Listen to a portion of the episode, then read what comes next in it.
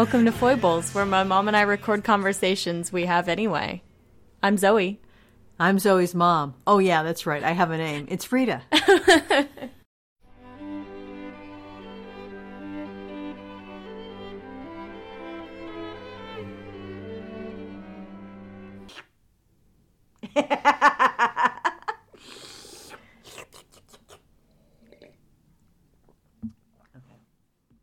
Are we on? All right, welcome back to part three of the extravaganza that is the Lord Peter Wimsey novels by Dorothy L. Sayers. Well, in the last two parts, we've covered Dorothy's life.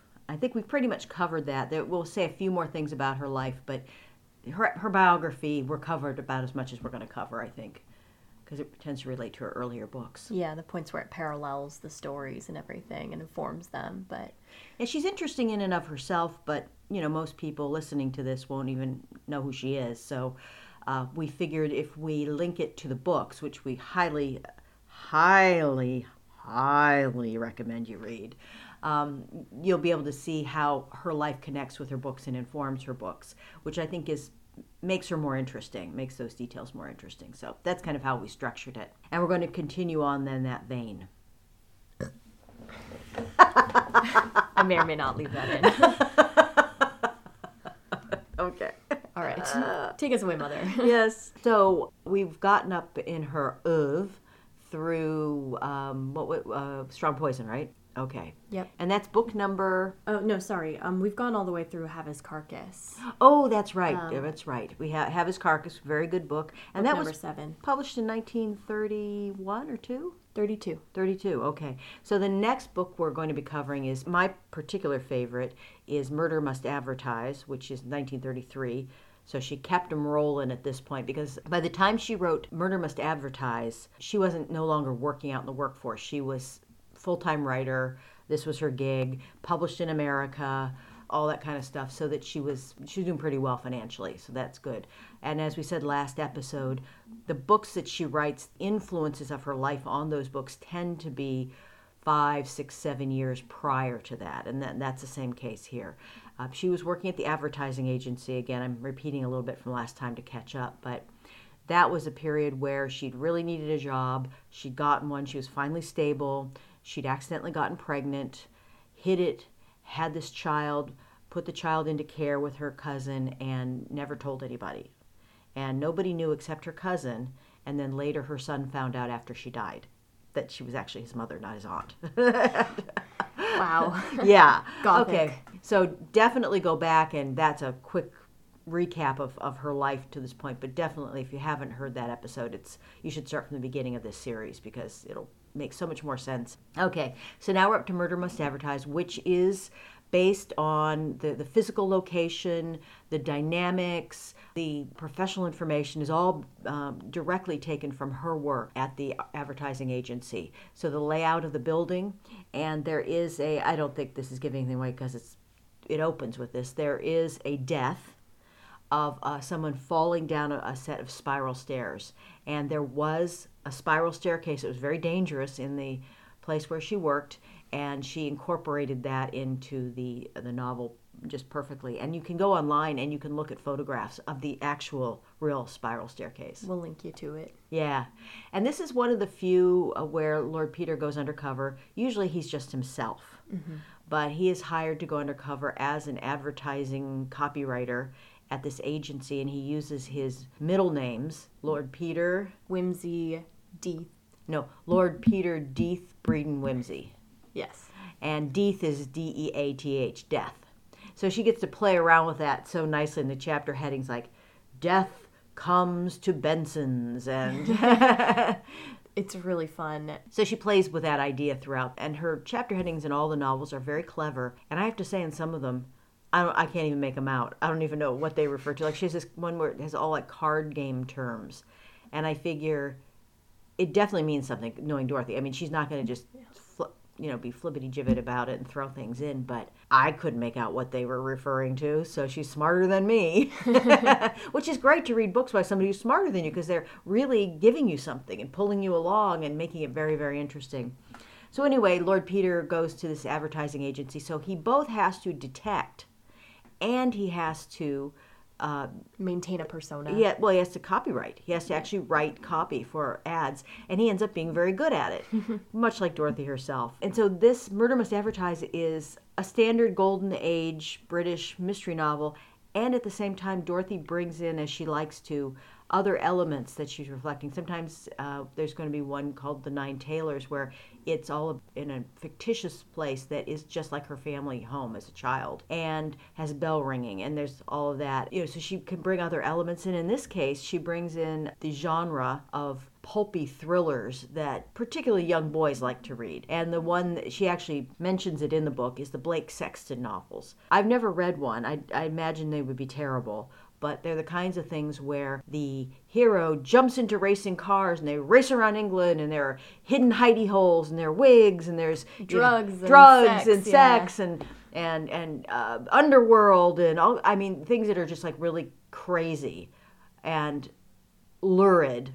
And so she incorporates that into the novel very interesting, I think, in that the novel's intelligent and uh, the mystery is very intelligent, but there's drugs, Yeah. there's sex, there's impersonations. And yet it blends into the world of Lord Peter Wimsey too. Yeah, it does. It, it absolutely does. And there's a young office boy who works there because I guess in those days you didn't have to go to school. You could just go off to work. And so he works there and Lord Peter befriends him and they he kind of helps Lord Peter and he's always reading the Blake Sexton novels. A little meta. Exactly, Yeah. exactly. I don't know. I love the richness of the book. I love the multi-layeredness and it's so there. You get a sense of the physical environment and the people. You, I think the first, gosh, was it 30, 40 pages of the book? Lord of Peter isn't even in it. Yeah, it's just the office and everybody talking and interacting and the uh, complaining that the people aren't putting their money in for the tea that, that comes around because they have 11s every day and they go around the tea cart and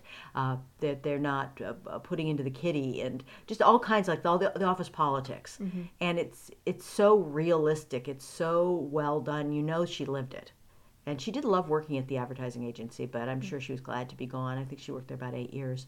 So i guess uh, where do you think we should go? Do you think we should uh, you want me to talk a little bit about what dorothy did at the advertising agency or do you think we should cover the book a little more Let's start with what what Wimsey does at the advertising agency, and then talk about Do- what Dorothy did.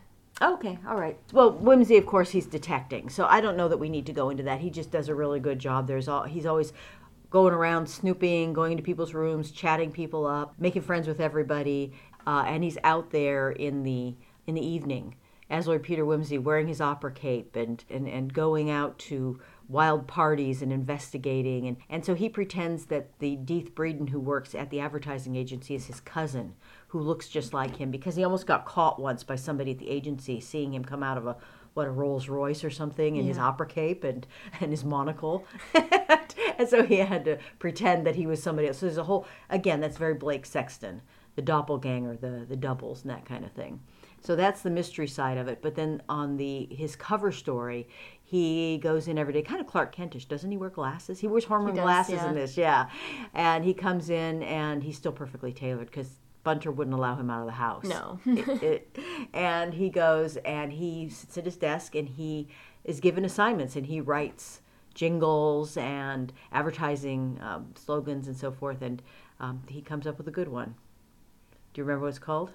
No, Oh. please read it. It's called Whiffling Around Britain. And one of his clients is, uh, he's given, is uh, a cigarette company called Whifflets. And so he comes up with something that actually people did do, like in the 40s, 50s, 60s, where there would be uh, little cards in the packets and they would be worth maybe prizes or you get points or that kind of thing. So she came up with this crazy plan for him. And what, what's really interesting is that when Dorothy was in the advertising agency, she came up with a nationally popular advertising campaign for Colman's mustard. And it was called it was a mustard club. And you could join the mustard club and you I guess you'd get one or two new kinds of mustard every month or something like that. So she took that idea that she, she had actually implemented and created and just went to absurdium. She took it just to the very edge where um, every pack would have whifflets in there going, he says, oh, they're going to whiffle around Britain. So they'll save these packets and they can get holidays and uh, seaside uh, rooms at seaside resorts, and then they made it bigger and bigger. They, oh, we have the wifeless children, and uh, you know have get perambulators and cribs, and you can get a car and a house and it's just sort of like they made it bigger and bigger and bigger because they were trying to get people to, and the purpose of it is to get people to smoke more and more and more which is what all of these Marketing, yeah. yeah all this all of these um, things that they offer all these prizes and points and things that any company offers is just to get you to buy more. And it's really really hilarious especially since the name of the cigarettes are whifflets. And she uses this to lampoon the advertising and marketing world. I think she does it really really well. Me too.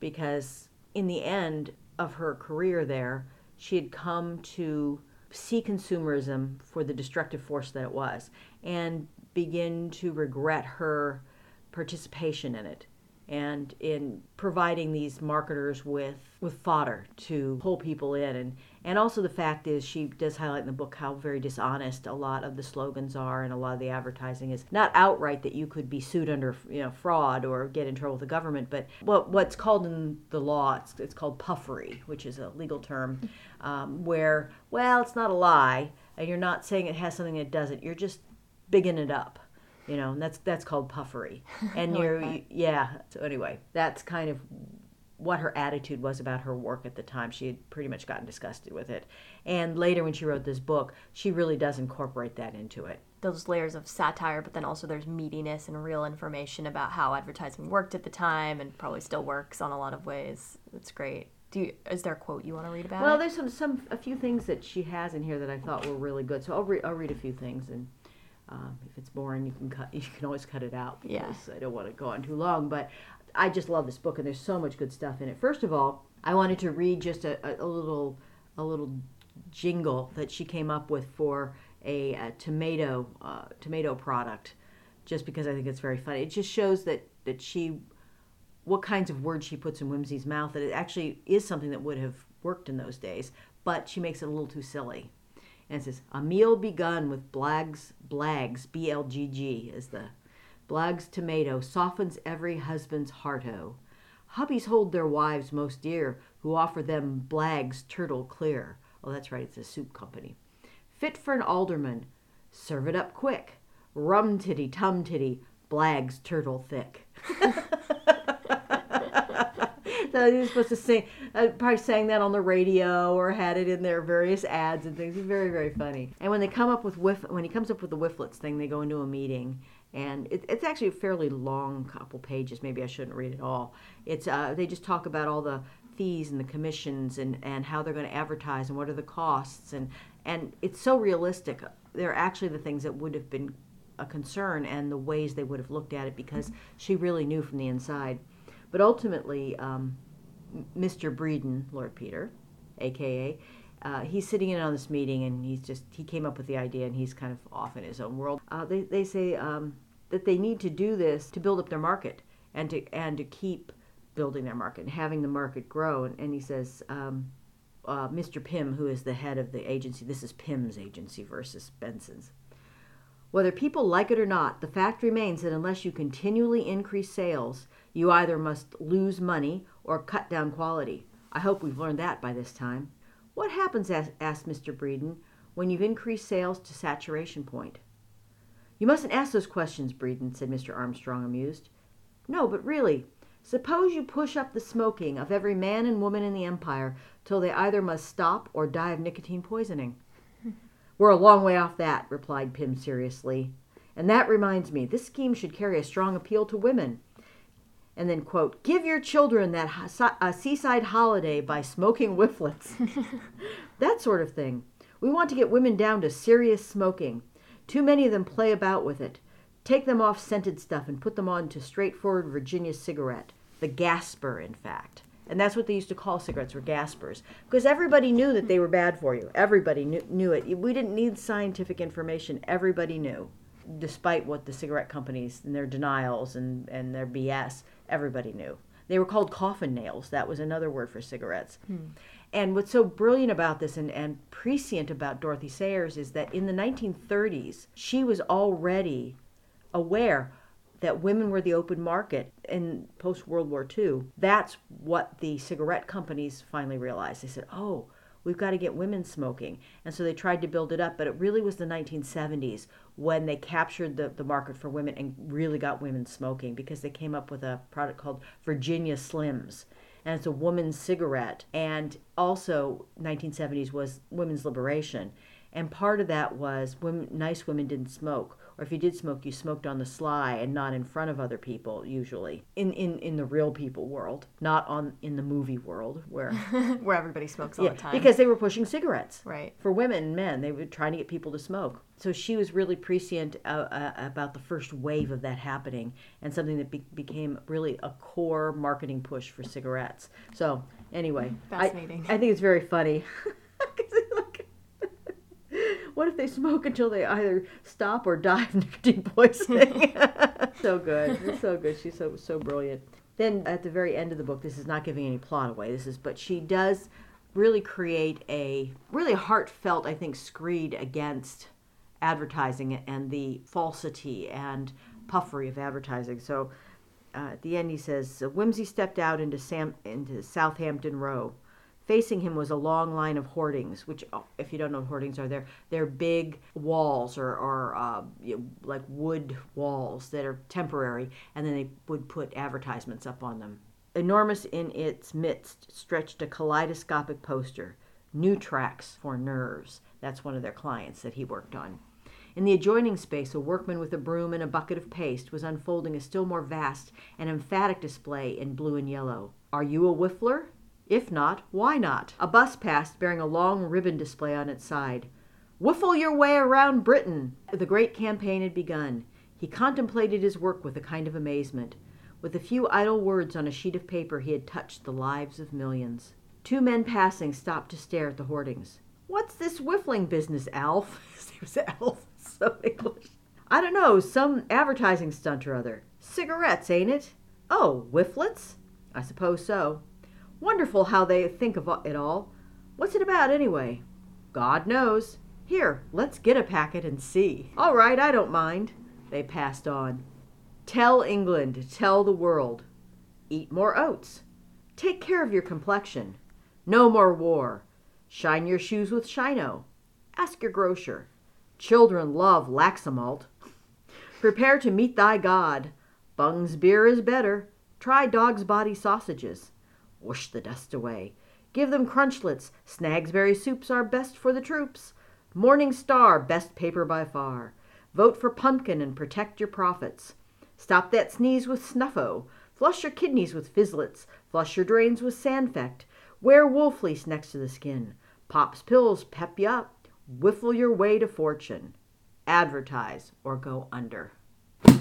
Boom. Mic drop. Yeah, exactly. So, um, I, I don't know that. I, I guess there's not really much more to say.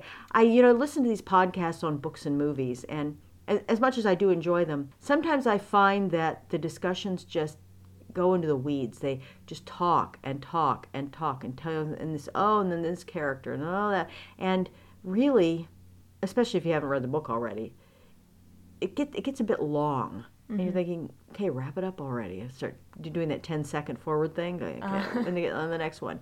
So I don't want to make Murder Must Advertise that. Do you think we've said enough about the atmosphere and really set it up? Because I have great feelings about this book, but yeah, it's really lovely. Okay, one thing that I do want to mention Yeah. um, about Dorothy's advertising campaign is another thing that she came up Oh, with that we yeah, will yeah. recognize. Um, the beer Guinness, very famous. Um, has an old uh, mascot that is a, a toucan, and so you'll see and. I saw one in an Irish pub near my house the other day, but you'll see these old advertisements with a toucan with like a, a tall pint of Guinness balanced on its nose and whatnot. And she came up with that. Yep, that's Dorothy, and she worked with the artist and came up with the whole conception and everything. That was really probably her. You're right. That was probably the the crown, the jewel in her crown as Probably. an advertiser, as a copywriter. Yeah, very good. Okay, um, and what is our next book? Moving on in Dorothy's Um, So, life. And I believe work? we jump straight into Nine Tailors now. Okay, now this is really one of your favorites. Yeah, I don't. Know. I mean, I like it quite a bit. It's just it's not in my top three. right. I would say where Murder Must Advertise is this like rich meaty tapestry. It's very colorful. There's cricket in it. There's Oh yeah, there's stuff. an awesome cricket game. Yeah. yeah. I, we got to go see cricket someday. yeah. There's so much fun stuff in that one and it's it's got some great like really satirical commentary and all this good stuff. So I would I would almost stand these two up next to each other and say these are two of my favorites for very different reasons. They're like bookends in her style. Yeah. Uh, they're like really the opposite extremes in her style. Both really good and interesting and engaging. Nine Tailors is a much more serious work, I'd say, overall, or like serious in tone. It's set, as you said before, in this fictional uh, part of the countryside of England that's modeled on a place, the place she grew up in, very pastoral, hills and dikes. and Traditional like that. English high church uh, Anglican. Maybe you should describe a little bit about the topography because I don't know if people know what fens are. I didn't until I started reading these old English books. Would you do that? Okay. Basically, the fen, the fens, and so forth is for a long time. Uh, naturally, a lot of England is underwater, um, and what they did was, I think it was during like one of the King Charles's or King James, um, they decided they needed this land for farming and so forth to live on. So they built all kinds of dikes to hold the water back and to uh, basically drain the land. Reading this book, I couldn't quite exactly picture it, but they have sluices, and I guess that they have they have directed the water into little waterways where it naturally would just spread out over the whole land, and then they direct it so they can open sluices and let the water through and close them up and hold the water back, depending on what they need to do. So this piece of land, other than one high point where the church is on it, would naturally be underwater. And so it creates all these twisting, you know, silver water features throughout the countryside, and that really characterizes the entire novel. And the roads are somewhat limited to where they can go and how they can wind because of the various waterways. As we know in Seattle, water can uh, very much direct how you can travel. Totally. So, a few of my favorite things about this book one of them is that this is a very emotional book based on feelings of nostalgia. Um, it's centered around the church in this community, like the one she grew up in. There's a lot of depth of feeling there. She also gets to be rather poetic, which we know that Dorothy wrote poetry. Some of it, it's not very good, but she can tap into a very poetic style of writing, which I love. And I'll, I'll read a quote later about that. And when she does it in in the prose as part of the prose it's quite beautiful and works very well it's very evocative whereas i don't think when she writes just pure poetry that it seemed to be very successful apparently i haven't read any of it but it's not considered successful So one of the the major facets of this book, or sort of the premise that she plays with the entire time uh, while the mystery is happening, is a thing called campanology, which is Bell the ringing. ringing of bells. yeah Here's a quote about campanology. This is from, directly quoted from uh, Dorothy L. Sayers in The Nine Tailors. And she says, The art of change ringing, that's what they call it, is peculiar to the English, and like most English peculiarities, unintelligible to the rest of the world. To the musical Belgian, for example, it appears that the proper thing to do with a carefully tuned ring of bells is to play a tune upon it. By the English campanologist, the playing of tunes is considered to be a childish game. The proper use of bells is to work out mathematical permutations and combinations. When he speaks of the music of his bells, he does not mean musicians' music, still less what the ordinary man calls music. To the ordinary man, in fact, the pealing of bells is a mono- monotonous jangle and a nuisance, tolerable only when mitigated by remote distance and sentimental association. Now, I, we've all heard change ringing. I didn't know what it was. I had never, I didn't realize what it was actually until I read this book because it does sound like just a bunch of jangling bells. And I thought, like, The church bells in a movie when they get married. Or yeah, something. exactly, exactly. Or, you know, the, the royal baby's born or whatever. And she's like, bang, bang, bang, bang, bang, bang, bang, bang, bang. That's what it sounds like to me. And, and I just thought everybody went in there with the bells and got their string, their ropes, and they just pulled and pulled and pulled as fast as they could. And that's what it was. And how, how wrong could I have been? Incredibly not the case. we'll link you to some videos in the uh, show notes so that you can experience it for yourself if you like. But And it's totally worth doing that. I, we really wanted to find something to actually put in the audio here, but we couldn't find anything transferable. I might be able to record it off YouTube onto the computer. Yeah, try then- that. Yeah, try that and see because it's really worth it because there are two specific ones that she mentions in here, which I don't even remember what they are. Oh, here I have a couple of notes. There are a few different names for each. Yeah, they, of- they, they each have an each uh, permutation, mathematical permutation has its own name. Yeah. So there are a lot of them. They're kind of silly sounding. There, there's like Stedman's triples, treble bob major, and there's a lot of lingo. Like you hunt the bell up through the pack, and it's like there's a very metaphorical. like a, like a fox uh, hunt or something. Yeah. Yeah.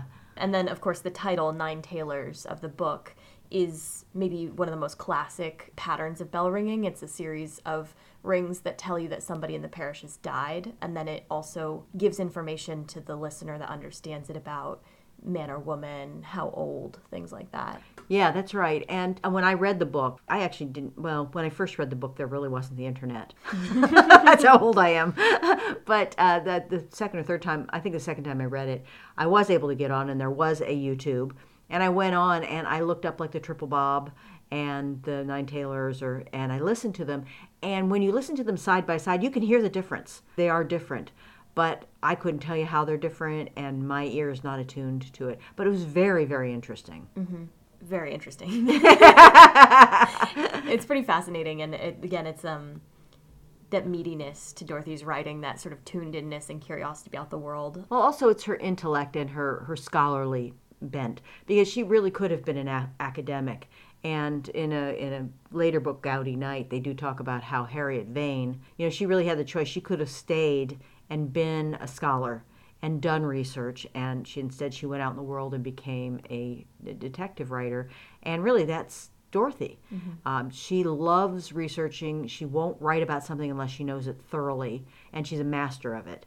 And in this case, she definitely um, mastered the knowledge of campanology and wrote about it. And the book has been criticized as being more of a treatise than a mystery novel. Uh-huh. And uh, let's just say up front, I do find it's interesting from a point of view of the terminology and how they ring, but I don't understand it. I don't have a picture of it. I don't know what it means. And so now when I read the book, I just skip over that because I've read it a couple of times and I don't need to again because I don't get any information from it. But it's pretty fascinating.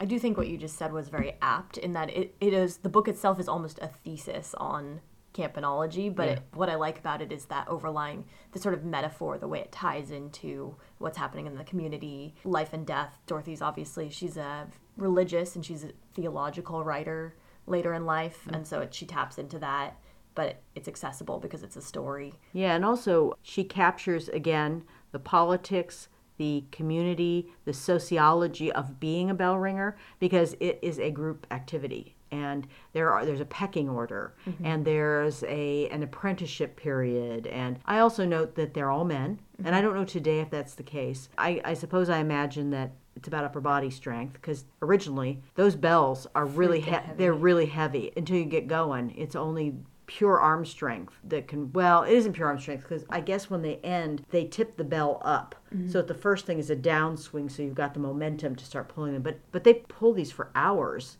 and so you have to have a lot of upper body strength so maybe that's why women didn't participate although i'm sure today they could or they should be able to so there's a lot of he's in there That's true, yeah. And the small town has its own life. Each of them have personality and character study. There's the old grizzled veteran of Oh, I love ringing his name. oh, Hezekiah La- Lavender. That's right. And then there's the young whippersnapper who's mm-hmm. eager to be up and coming. And of course, Wimsey, he can bell ring. yeah, so he roll he rolls into town because his car broke down or something, and then they're like, "Oh no, we need one more bell ringer for the church to ring in the new year," and he's like, "I bell ring like a professional." Because they, they bell ring for like 12 hours, don't they? Yeah, I mean, unbelievable. yeah, Yeah. People bring them water and feed them beer, and Right. And they can take, and there are standbys who will, like, they can take a break for 10 or 15 Mm-hmm. minutes, but they are pulling those bells until they drop, pretty Mm-hmm. much. and you have to keep track of all, all that math. Right. You have to you have to know exactly where you are within the change, Mm-hmm. as they call it, uh, and and not get behind or ahead or you know figure out where you are. It's just like uh, listen to it and see if you. I couldn't figure it out. Some more no- notable things about this book. as as we've said before, how Dorothy sort of explores different facets of herself by writing different facets of herself into characters in the books. There's a young Dorothy L. Sayers in this novel named Hilary Thorpe, and she's the daughter of one of the wealthy families that lives in this community. And like Dorothy L. Sayers, she wants to be a writer and she aims to get a scholarship to Oxford. She's very smart. She's very smart. She and Wimsey sort of meet on the level of both being aware of what's happening in the town. And he's very avuncular with her. Mm-hmm. He's the one who gets her. Mm-hmm. He gets that she's smart, that she's different, that she thinks differently, and she wants to make something of her life by becoming a writer. And nobody else really understands it or supports it. And yet he instantly gets her. Right and she is also, as a point of interest, described as red haired, tall and gawky, um, but also with the potential to become a striking looking woman. And she had, did she have a strong straight brow? Something like that. Yeah. yeah. So classic Dorothy characteristics. Yeah, exactly, exactly. Um, here is a little snippet of a conversation that she has with Wimsey, which again I kind of see as Dorothy writing to herself. Mm-hmm. Hmm, said Wimsey. If that's the way your mind works, you'll be a writer one day. Do you think so? How funny. That's what I want to be. But why? Because you have the creative imagination, which works outwards, till finally you'll be able to stand outside your own experience and see it as something you have made, existing independently of yourself. You're lucky. Do you really think so? Hilary looked excited. Yes, but your luck will come more at the end of life than at the beginning. Because the other sort of people won't understand the way your mind works.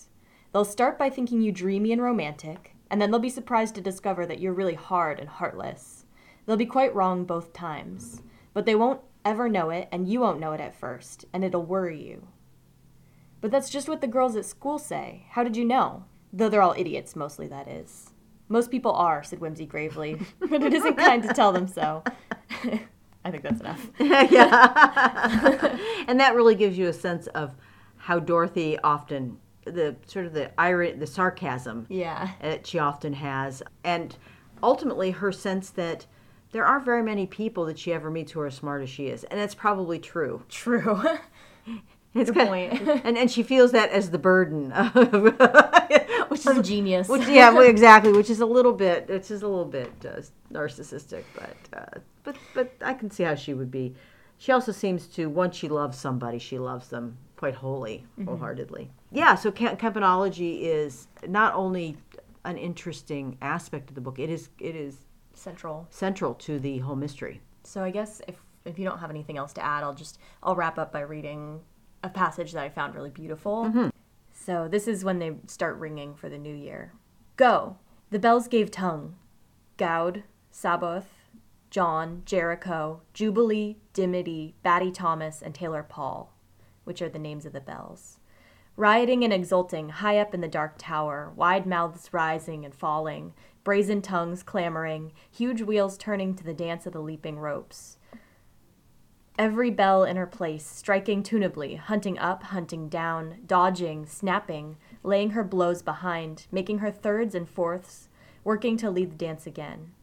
Out over the flat white wastes of fen, over the spear straight, steel dark dikes and the wind bent, groaning poplar trees, bursting from the snow choked louvres of the belfry, whirled away southward and westward in gusty blasts of clamor to the sleeping counties went the music of the bells. Little Gaude, Silver Sabaoth, Strong John and Jericho, Glad Jubilee, Sweet Dimity, and Old Batty Thomas, with great Tailor Paul bawling and striding like a giant in the midst of them. Yeah. Yeah, good. It's, That's very, very. That has her energy. Yeah, and so all the the, the shapes that your mouth makes yeah. when you read it, it's really and the all the alliteration and everything just gives you the sense of the bells themselves and, and her passion. Yeah, yeah, yeah. Well, it looks like we are up to coming to in the home stretch here the, to the penultimate book yes. in the series, which is Gaudy Night. This one, this one is the real like heavy hitter. This one's full of stuff. Well, this one I think she intended to be her final, the final book in the series. Mm-hmm. She she was kind of sick of writing about Wimsey and wanted to wrap it up. And she figured um, originally she had wanted to bring Harriet in to marry him off because she figured that then she could end the series because he was very popular and. I guess for some reason, if they're married, he- Once you're a bachelor, Yeah, no you- longer a bachelor. yeah, exactly. I don't, I don't quite get that, but I guess for the times that would be how it would work. And so in Gaudy Night, but she had to continue so she could make money. So in Gaudy Night, um, we're not really giving anything away to say that they finally get together, they finally decide to marry. Because of the way it ends and everything, it really feels like a period, a final, a finality. Uh, we've wrapped it up. And then she, I guess she needed more money, and she was convinced to do a play about Wimsey and Harriet being married that followed Gaudy Night called Busman's Honeymoon. And that ran, it was successful, and then they novelized it. And so then that ended up being the final book. And although I don't dislike Busman's Honeymoon and it's got good stuff in it, it's, I really have to say, It's weak compared. I really think it is. There's some good, there's some really good stuff in it, but it is weak. I totally agree. Even compared to the Five Red Herrings, which is generally my least favorite, I think I like that even better than this one. This would be my last on the list. Still readable, still enjoyable, but Gaudy Night really is the pinnacle uh, of their relationship, in my my opinion. Yeah, yeah. So maybe maybe we don't even need to talk about Busman's honeymoon. Just know that some of it's fun, Yeah. mystery, but uh, and then they they address a little bit more of Wimsey's PTSD and some other things about relationships and marriages. But Gaudy Night, Yeah, Busman's honeymoon. We're it's it's basically they go on their honeymoon and there's a murder and then they have to solve it. And the thing is, is the book you can see the play, the structure of the play. They barely altered the structure of the play and just added a few. so it takes place in mostly in. one room, and then there are Yeah. inserted scenes where she was like, "Oh, I'll add more material here or more internal stuff." Yeah, where she'll add narration because obviously the play is all dialogue. And so that she'll either take some of the dialogue that they did and make it into narration or just like insert narration to explain things in between. It's mm-hmm. very stagey. It's theatrical. I, I could imagine it'd be much more interesting on the stage. It does address, you know, first time having sex and things like that. Basically, just that it was hot and all satisfying. Yeah. and if you go back to the prior episodes, I did read her, what was it, her discourse on bedworthiness. And, you know, she makes it clear that Wimsey Satisfies on all on all levels. levels. So, of course, as we would expect, and she made that clear throughout every book, basically how how how capable he was, and so also his feeling of vulnerability, and now all of a sudden he's not free, and it's like, I dude, you've been after her five years. I think you should have thought of that before.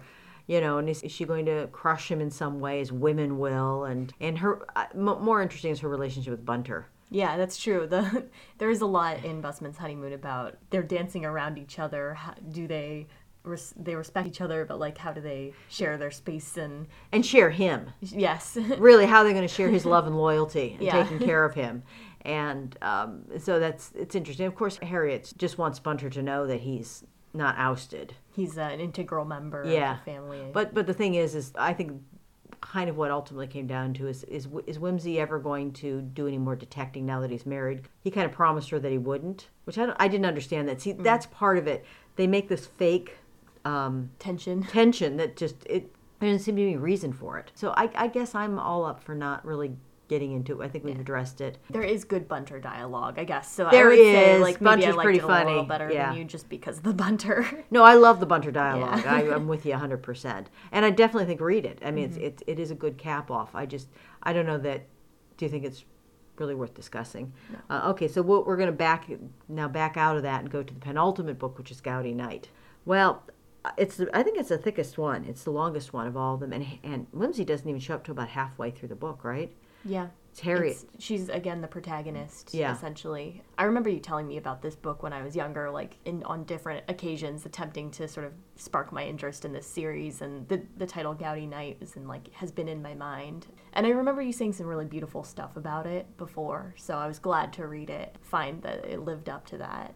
Well, hopefully I can remember what I said. Yeah. Maybe you can remember what I said. Uh, yeah, it's Harriet goes back. She's invited back to Oxford for Gaudy Night, where the alumna all come back and have a weekend, and there's all kinds of festivities and fireworks and mummery and Dinner parties. dinner parties and stuff like that. And she has not been back since she graduated, and she didn't want to go back because her, her murder trial for, uh, even though she was exonerated in those days, I, I think today you might still understand this, but certainly in those days, she was tarred as a, a tainted woman. She slept with this guy. She out of wedlock. She was accused of murder, and in those days, being accused was just as almost bad as being convicted. That taint didn't go away. And so she didn't know she was going to be judged, if, you know, she didn't just want to go back and face that at this, to her, holy of holies, mm-hmm. this high, pristine place of academic inquiry and kind of pure motives, pure scholarship, that kind of thing. And you can tell from the book that Dorothy absolutely values purity and scholarship, the, the, the intellect being honest and true and not being swayed by emotion or interest or bias, that the facts are the facts and that you adhere to that. And really that that belief of Dorothy's, that strongly held principle of hers is the core of the book. It's the thing around which the entire mystery and the relationship of Dorothy and Peter are are wrapped. I think it's a good book for anybody who loved college or like loved some part of college because it just harkens to that and it's Oxford, so it's like the ultimate. Yeah. Don't tell the Cambridge people that. All right. yeah. Yeah, definitely. Again, it, it's a lot like um, Nine Tailors and Murder Must Advertise in that it evokes the place and the atmosphere and the uh, political and social interactions of the because she was there and she loved it so much. Yeah, she really, really did. And uh, that's the first place she was ever. Her intellect was seen and acknowledged, and she became part of a of a society and a group where she was an equal and a valued member. And she kept those friends, a lot, a lot of them, for the rest of her life, which is really cool. So Harriet goes back for the Gaudy night, and she finds that the a lot of the people there, a lot of the women scholars, um, she still has these connections with them, and so she feels like welcomed. Um, but then they draw her in by asking her to help with a, an investigation or a mystery on campus. Right, there's a, a apparently a vandal who is uh using dirty words and nasty slurs and Kind of, they say like obscene graffiti. yeah, obscene graffiti and weird, you know, pouring paint on things and I mean nothing nothing violent at that point. Yeah. And then uh, this is the one novel uh, I, I again, I'm just going to give it a, give that away because it's not really giving anything away.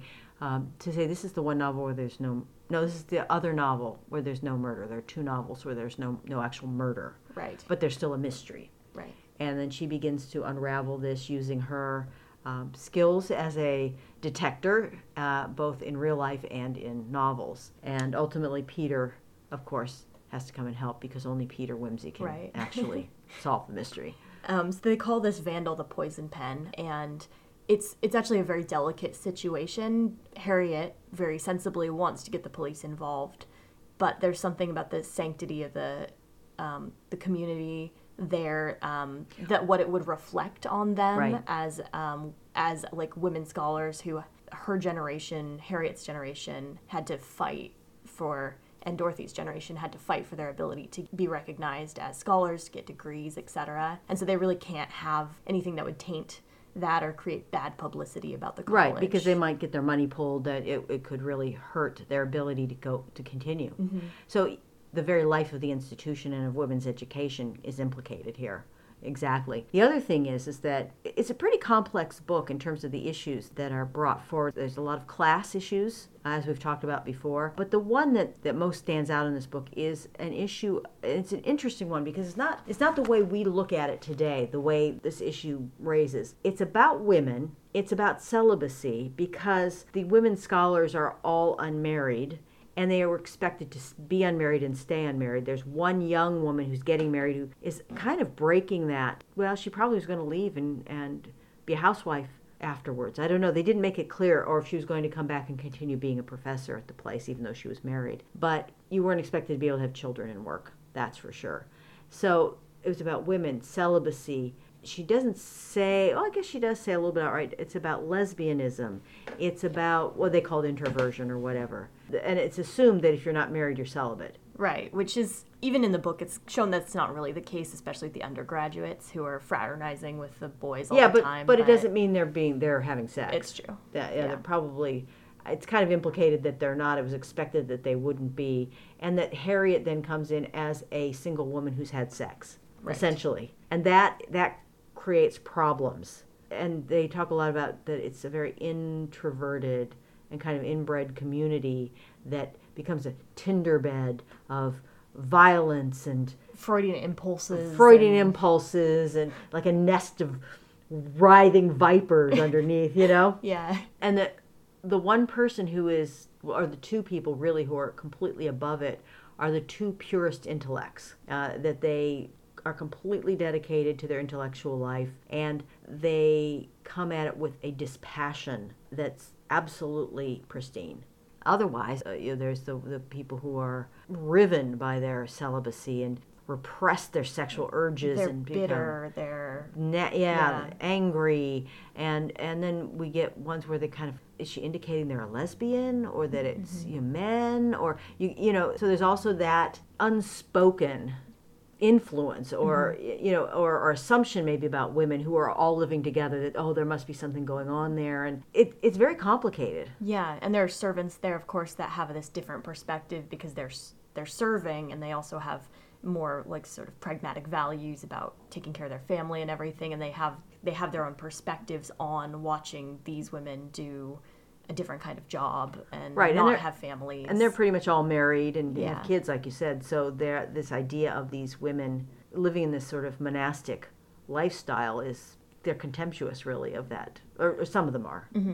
and don't they don't really get it so it's it's very rife with that whole thing and so it's very interesting to read it but you have to step back out of today's particular viewpoint yeah. yes it's it's, it's quite interesting and then uh, then when Wimsey comes in dorothy gets a chance to see him in his Harriet.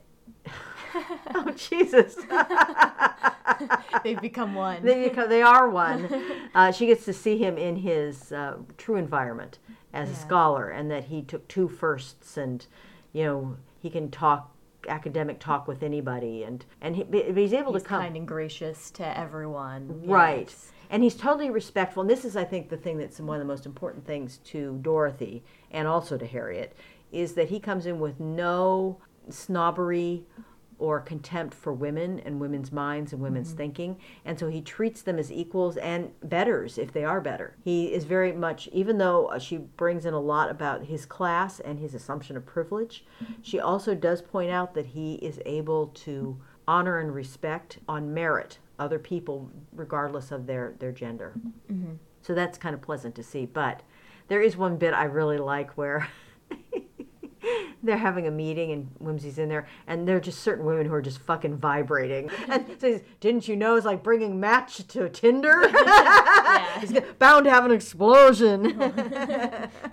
Good stuff. I know, It's it's- fun. it's there's a lot of fun stuff too, and you get to be a little gleeful about the romance. And there's all this. There's politics too about um, Harriet's relationship with Wimsey when he comes in, and like who trusts her, who doesn't, who's like into Wimsey, whatever. Who's jealous of her? yeah. yeah, the whole deal, exactly. And then how that might fit into them being the poison pen, Mm-hmm. because they never know if it's directed to Harriet or not, Right. because she She also- received the letter. Yeah. Yeah. At the very beginning. Yeah, and so um, th- there is some good writing, and, and there's a lot of time for introspection, where she examines herself and her life and why she chose the path she did, and, and about Wimsey and whether they can ever be together. Because Dorothy does again talk about can the brain and the heart ever align and be found satisfaction in one relationship, which is the whole thing about the school. Can the brain and the heart are women allowed to, and even men at that time often tended to be um, not maybe not celibate but unmarried, and so can you ever have that earthy emotion, Sensuality. sensuality, and have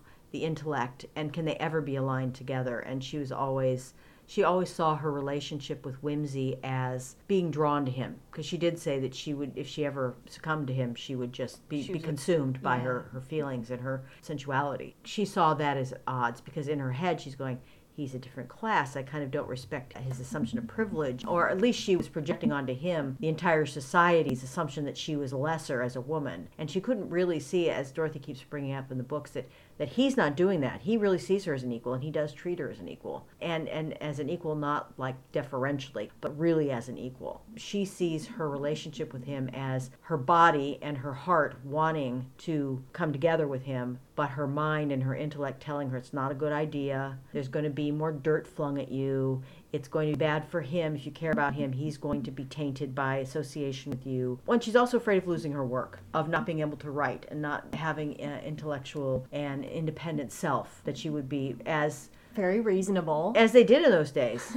Yeah, Yeah. very reasonable. As as happened in those days, you got married and you be, you became the man's possession if you were the woman. Obviously, it was called coverture, and basically in law and in fact, supposedly you were just subsumed in your husband's being. That's where in the old days how it used to be Mr. and Mrs. John Smith. That comes from that principle is that a, a woman didn't have her first name out there because she became hidden behind the veil, sort of like being in purdah, uh, behind the veil of her husband's being. That is all there, and it's very real at that time. So that becomes a lot of the introspection that she's struggling with, and she talks to some of the scholars and eventually resolves. But there's uh, a few things to read in this book that are really cool. There's one point where she's feeling very nostalgic, and in fact, she goes up on the hill and is looking down at the school, and she's writing poetry, which she hadn't written in a long time. And there's just one little line that I just thought was so beautiful, and she said. A detached pentameter echoing out of nowhere was beating in her ears. Seven marching feet, a pentameter and a half, to that still center where the spinning world sleeps on its axis. And that's kind of how she saw Oxford as being. It's a still center in the midst of a spinning world. I thought that was really quite beautiful. And then there was another bit like the passage you read about the change ringing. And so this is where she describes the environment of the quad, which is the grassy space in the middle of the buildings. And she describes so summer term set in, sun flecked and lovely. A departing April whirled on wind spurred feet towards the splendor of May. Tulips danced in the fellow's garden.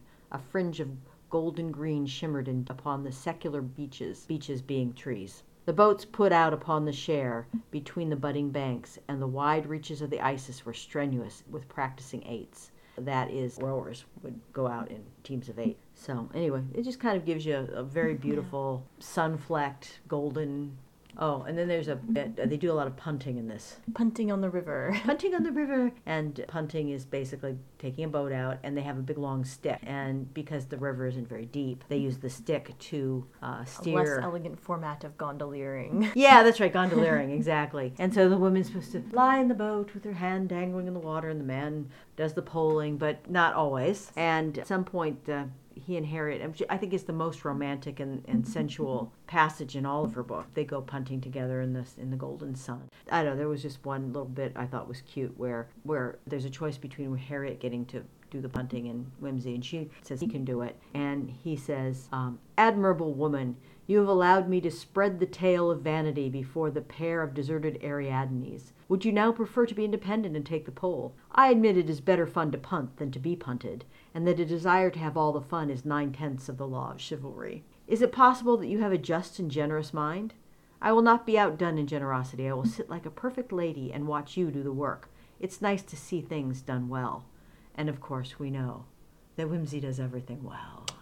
That's some nice flirting there. Yeah, yeah, exactly. So she can watch his, his manly physique as he stands in the boat. And then they sit they sit by the river and there's a whole passage where she's just kind of looking at him because he's fallen asleep or something and she's looking at his ear. It's pretty hot. It is quite hot, isn't it? Yeah. And yet it's discreet. It's it's not in any way um, lurid or um, what is it explicit.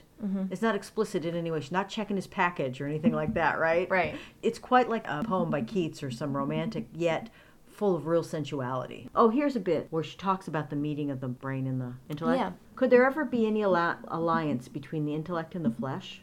It is this business of asking questions and analyzing everything that sterilized and stultified all one's passions. Experience perhaps had a formula to get over this difficulty. One kept the bitter, tormenting brain on one side of the wall and the languorous, sweet body on the other, and never let them meet. So that if you were made that way, you could argue about loyalties in an Oxford common room and refresh yourself elsewhere with, say, Viennese singers, presenting an unruffled surface on both uh, sides of yourself. Easy for a man, and possible even for a woman, if one avoided foolish accidents like being tried for murder. But to seek to force incompatibles into a compromise was madness. One should neither do it nor be party to it. And then she goes on to talk about how Peter is saying that it can be done. But then she's saying, well, he's the one who can split himself in two and be all Oxfordonian. And then he goes on to into Europe and disports himself with Viennese singers. But that you know, she could have done it, but she ended up getting tried for murder. So I find that kind of passage, the, the sort of thing, highly relatable. Like, these are things that I've thought about more or less in a similar way, you know, when I'm trying to understand what I want out of a relationship or how to cope with, like, being an independent person and also having feelings for someone. Yeah, exactly. Because you can get swept up in that initial passion and uh, wanting to Conform, to each other. and yeah. and meet and, and and then a few months down the road when that wears out and it always does and now suddenly you're like oh i gave away too much and now i i want it back Yeah. yeah. it was great for then but not you know and people don't understand that that is that is how it works It's a cycle. it yeah. is it always works that way because the relationship changes and it does need to blossom and change but people think well why did that other go away there's something wrong because we're still not in that same place i think that really encapsulates what the issue is in the novel that she's dealing with on every level both as exemplified by the women in oxford and by what the poison pen is accusing of and the relationship of Wimsey and, and Vane. There's a lot in this book, uh, there, but there's a lot of punting. There's a lot. There's a lot of tea. A lot of tea, a lot of um, midnight. Uh, Yeah, midnight running around trying to, yeah. and a lot of midnight running around trying to get get the poison pen yeah. and, and control that. So there's a lot of good stuff there. And then it again, like I said, this is really not giving anything away because you know it's going to happen. It has to happen. Is they end up getting together and she agrees to marry him finally at the end. She she comes to that point. And what I really like, and this is why I know, or at least I feel certain that she intended this to be the last book. the last book is the way it ends. Yeah, the more I think of it, the more I really wish it had ended there. The way she ends it is by showing their absolute perfection together, that they are perfect for each other, that they really, really, really do meet in the way that she would want to have her life met. And and that is no, I won't. I won't read it because I, I, don't think we want to even. But I will say what is adorable, and people would consider it probably nerdy and hipsterish today, but I think it's it's wonderful for them, is that he proposes to her in Latin and she accepts in Latin, and that's that, it's total perfection of everything that she's been getting to in this book. It it, it it just it closes it out with a happy ending that is well earned, Mm-hmm. well earned, and you don't expect oh it's gonna be woohoo we're just tripping through the Yeah. fields. You don't need all that, but you don't need to know that because it is the meeting of true minds and true hearts at the same time. So it does bring it together, especially since his proposal in Latin brings the heart that in and of itself brings the head and the heart together, right? There you go. Yeah, and then there's an afterword, a postscript. His uncle, Peter Delagarte, uh, who taught him everything, who who set him up with his first courtesan so he could learn how to become that great bed bedworthy partner. Right. So he knows everything. Basically, has a, a postscript just describing kind of how the whole thing worked out, and they got married, and blah blah blah. And that to me is, like I said, I suggest you still read Busman's Honeymoon. It's worth it, but. Well, I don't know. Second time through, I might not read Busman's Honeymoon again because this is You do what you want, okay? Yeah. no, I just realized that. I really think that that yeah, she just did one too many. Or This is perfection. Now that I think about it more and more. Thank you, Listener. loyal listeners, because I wouldn't have I wouldn't have gotten that. I would have wouldn't have understood it unless I had been talking to you about it. right? Isn't that awesome? totally. Okay, so uh, I think we're at the end of uh, the books. We've got some odds and ends because we really did try to do a very thorough immersion into the media of Wimsey, the Right. extended media world of universe of Wimsey. And in the show notes, that we have like all the shows and the dates and stuff like that. Um, so really, uh, there was. I don't think we were able to get the very first Wimsey adaptation. Uh, it was done in England, and Dorothy. Maybe No, I should keep saying this. That's the one that was silent, right, with the trunk and everything. Oh yeah, It, it had nothing really to do with the, No. any of the plots of the books at all. yeah. It was pretty horrible. Um, and, and again, the title. Bunter was an old fat man. That's right. God, see, I wiped it from my brain. And the title of it is I don't know it's in our show notes, but um, maybe you could skip you it. just look at it. It's, it's terrible.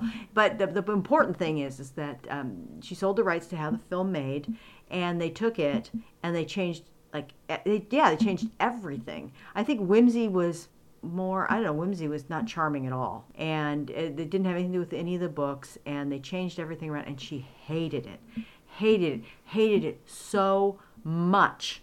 And then um, it was much later in the 30s that uh, they, Hollywood came knocking, and this was now the talkies. She let them have the rights to Busman's Honeymoon, which they made starring really one of my favorites, um, Robert Montgomery, who, if anybody used to watch Bewitched with Elizabeth Montgomery, this was her dad. And I really like Robert Montgomery. He was a stage actor, very good looking, kind of snappy guy, snappy dialogue, very 20s, 30s kind of guy. And um, he was in it and, as Wimsey. And it was all right, but it wasn't, it was kind of cute, but it wasn't particularly Capture the essence of Wimsey. no, and I, I didn't. Yeah, I, so I'm not recommending it necessarily unless you really want to be a completist. But I, well, what I thought was when I imagined Robert Montgomery playing the role, even though he doesn't look anything like Wimsey, he's just really straight up good looking and dark haired. His snappiness, his uh, in a lot of films he would play kind of the juvenile lead where he was the young man about town kicking up his heels wearing the top hat snappy dialogue you know being kind of goofy he wasn't he was just regular, like a regular person just walking through this role. And I thought, well, if he brought that other persona, he would have been perfect. It would have been really good. He would have been able to take the seriousness and then a little bit of that whimsy, the whimsy, whimsy, whimsy the whimsy, whim, whimsy's whimsy, and uh, bring it in there. But he didn't. So yeah, it was like, eh. We just wanted you to know they existed. But then Dorothy was not selling this rights again because she hated, hated, hated having her things made for film. And then they did, uh, they did the play, as I said, and that was okay because she wrote it. And then um, after she died, many years later, in the 1970s or 80s, they did a TV series, and so the estate gave them the rights to certain books. And so Ian Carmichael was cast as Lord Peter Wimsey in a BBC adaptation of several of the books. And I don't like those. I watched part of it. He doesn't look like Wimsey. First of all, he's way too old. Play, he just plays a guy, being a British guy. So he didn't have the charm or the sex appeal or anything of Wimsey. And then later on um, in the 1990s, the BBC did uh, other books that hadn't been okayed by the original uh, production, and those would have been those were Strong Poison. They were basically the Harriet Vane books. Exactly. Strong yeah. Poison, Have His Carcass, and Gaudy Night. And they didn't. They tried, but they failed to get the rights to Busman's Honeymoon. And uh, in that case, Edward Pe- Petherbridge, aka Peth, uh, apparently. uh, played Lord Peter Wimsey, and he was perfect. He was he himself even admits he was about ten years too old. He would have been better, but he looks exactly like Wimsey should look. Uh, and they made his hair the right color, so he had the straw colored hair, and he has the nose, the long nose, and he's got the uh, the way of speaking, and he's got the sort of the, the slim build and the not too tall physique. And uh, I think he's got sex appeal myself. I, I think so too. I agree. In yeah. a very English, in a very subdued, with sliver of the wrist. Yeah, yeah, yeah, yeah. Oh no, no, shoot the cuffs. Yes. Uh, and that's what a term that Petherbridge used when he talked about his passion for. We expressed by shooting the cuffs, which means it's sort of like you stretch out your arm a little bit, and the cuffs of your shirt underneath the jacket kind of pop out a little bit. They're brilliant. I love them. I love that series. I really, really highly recommend it. I think you'll really get a sense of a great actor. Petherbridge is a really excellent actor. Um, he got a Tony Award for playing Newman Noggs in the Nicholas Nickleby uh, plays. So good. It's so good. That's another thing we recommend is the Nicholas Nickleby, but we won't go into that now. Maybe, maybe we could talk about that separately. But he's a, a wonderful actor and he's a perfect Wimsey. And they picked the perfect Harriet Vane, and that was played by Harriet Walter. Yeah, Harriet, right there, Harriet. Yeah. And she's got the she's got the kind of dark, somewhat frizzy hair. Uh, she wears in a bob, and she's got the straight across eyebrows, and she's good looking enough, but she's not a beauty. Mm-hmm. She's interesting looking. She's very attractive mm-hmm. and has a very strong personality and face in the in the series and so they they go together so well and i think that then they play the parts as two very intelligent actors you know coming into something you can tell that they're as professionals working together to create the connection and the tension between the characters do you want to talk about bunter it's a great series um, Bunter. I turned Bunter over to you. You're oh. the Bunter expert. the Bunter in this series, he he is very good looking. He's tall, pretty young. Um, he's and I'm sure the actor is quite a bit younger than Peth. Yeah, and um, he and he should and of course he should be probably close to the same age, but Peth is playing ten years younger than himself. Yeah. Yeah. Um, I would say he's he's like an eight out of ten bunter. He's like not my he's not he's not quite gruff enough and not quite masculine enough. Even Right. though bunter's also very polished. Yeah, and polished and sensitive, but there's there's a yeah, and this guy he was a little bit more suave yeah, yeah, kind of exactly. and deferential, but he he got some of the edge, like the playfulness between Wimsey and Bunter that Yes. exists. and and the irony of kind of like tongue in cheekishness of his delivery of these subservient, Milo, like saying, oh, "Would uh, would uh, your lordship like a uh, beverage?" And he'd say, "Yes, uh, Bunter," and he'd say, "Very good, my lord. Very good, my lord." You know, It'd be like every other word was "my lord" or Yeah. "Lord, your lordship," and he always he did put a bit, not overtly, but just a little bit of a wry twist on it, knowing that this is it, like almost these are roles they're playing or games they're playing between the two of them of him being the servant and Wimsey being the master because Wimsey couldn't do without bunter. So bunter bunter's pretty good. And it's interesting i found out i think his name is robert moran is the name of the actor who played bunter. That actor he died really young. He was like in his 40s when he died. wow. but he had been married to uh, this is one of the things i like douglas fairbanks jr if you know him, he was a, a, silent and talking movie star, son of Douglas Fairbanks Sr. Big heartthrob. Big heartthrob, very handsome, and uh, had a big long affair with Marlene Dietrich. See our previous Marlene Dietrich trifecta. It's all connected. It's all connected. He was married to Douglas Fairbanks Jr.'s daughter. So, ooh, that's exciting. and uh, and then the Miss the Miss Climpson. Now the Miss Climpson in this series is a ten out of ten. She's great. She is the perfect Miss Climpson because she has all the flightiness, yet underneath, you know, don't mess with this broad. She will take you out. She's tiny and oh, it's just very very good. And the, his mother is, is well played. But I have to say, and Wimsey's uh, his attire, his wardrobe is quite excellent in this series. Yeah, the capes and too, the yeah. and he wears Oxford bags, which was very exciting to me. What is I, I that? know- those are the pants in the in the 1920s. Oxford bags were like the thing, and nobody knows exactly how they started, but they started around Oxford. And they were these pants became totally popular that were like they weren't like bell bottoms. Remember if you remember the thin leg and then the big cuff Yeah. in. They're big all the way from the top down. and somebody said it was because they were told that they couldn't wear um, knickers, and so in order to get around that or to raise their finger to it, that the students would put would get these pants that had, they had to be really loose in the leg over the knickers so they're still wearing the knickers but they had the, they had the long pants on.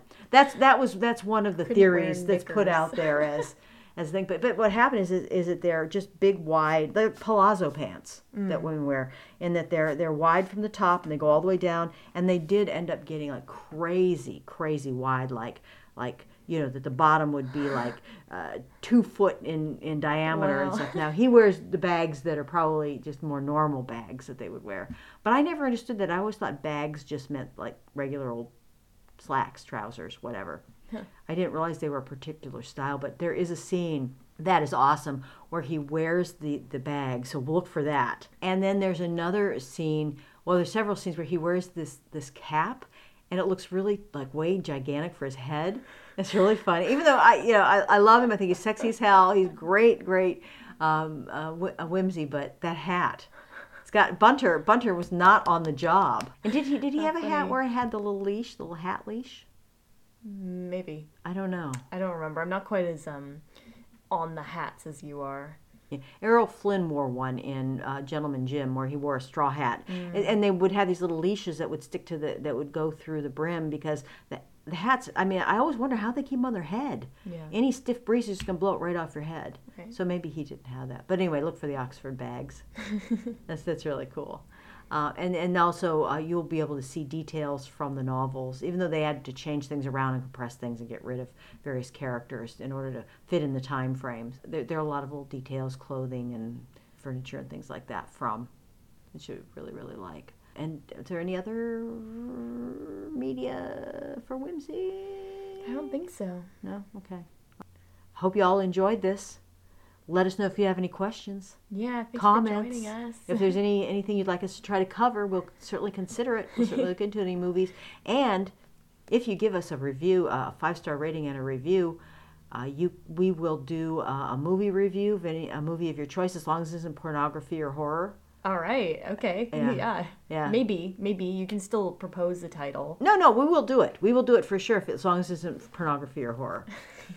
now we can't do a book because a book would be too long to read. But yeah, but we would. But in terms of uh, literature or books, we'll consider cool. signing off. If you want to get in touch with us, shoot us out an email to foiblespodcast at gmail.com. We'd love to hear from you. Thanks for listening. Cheese sandwich.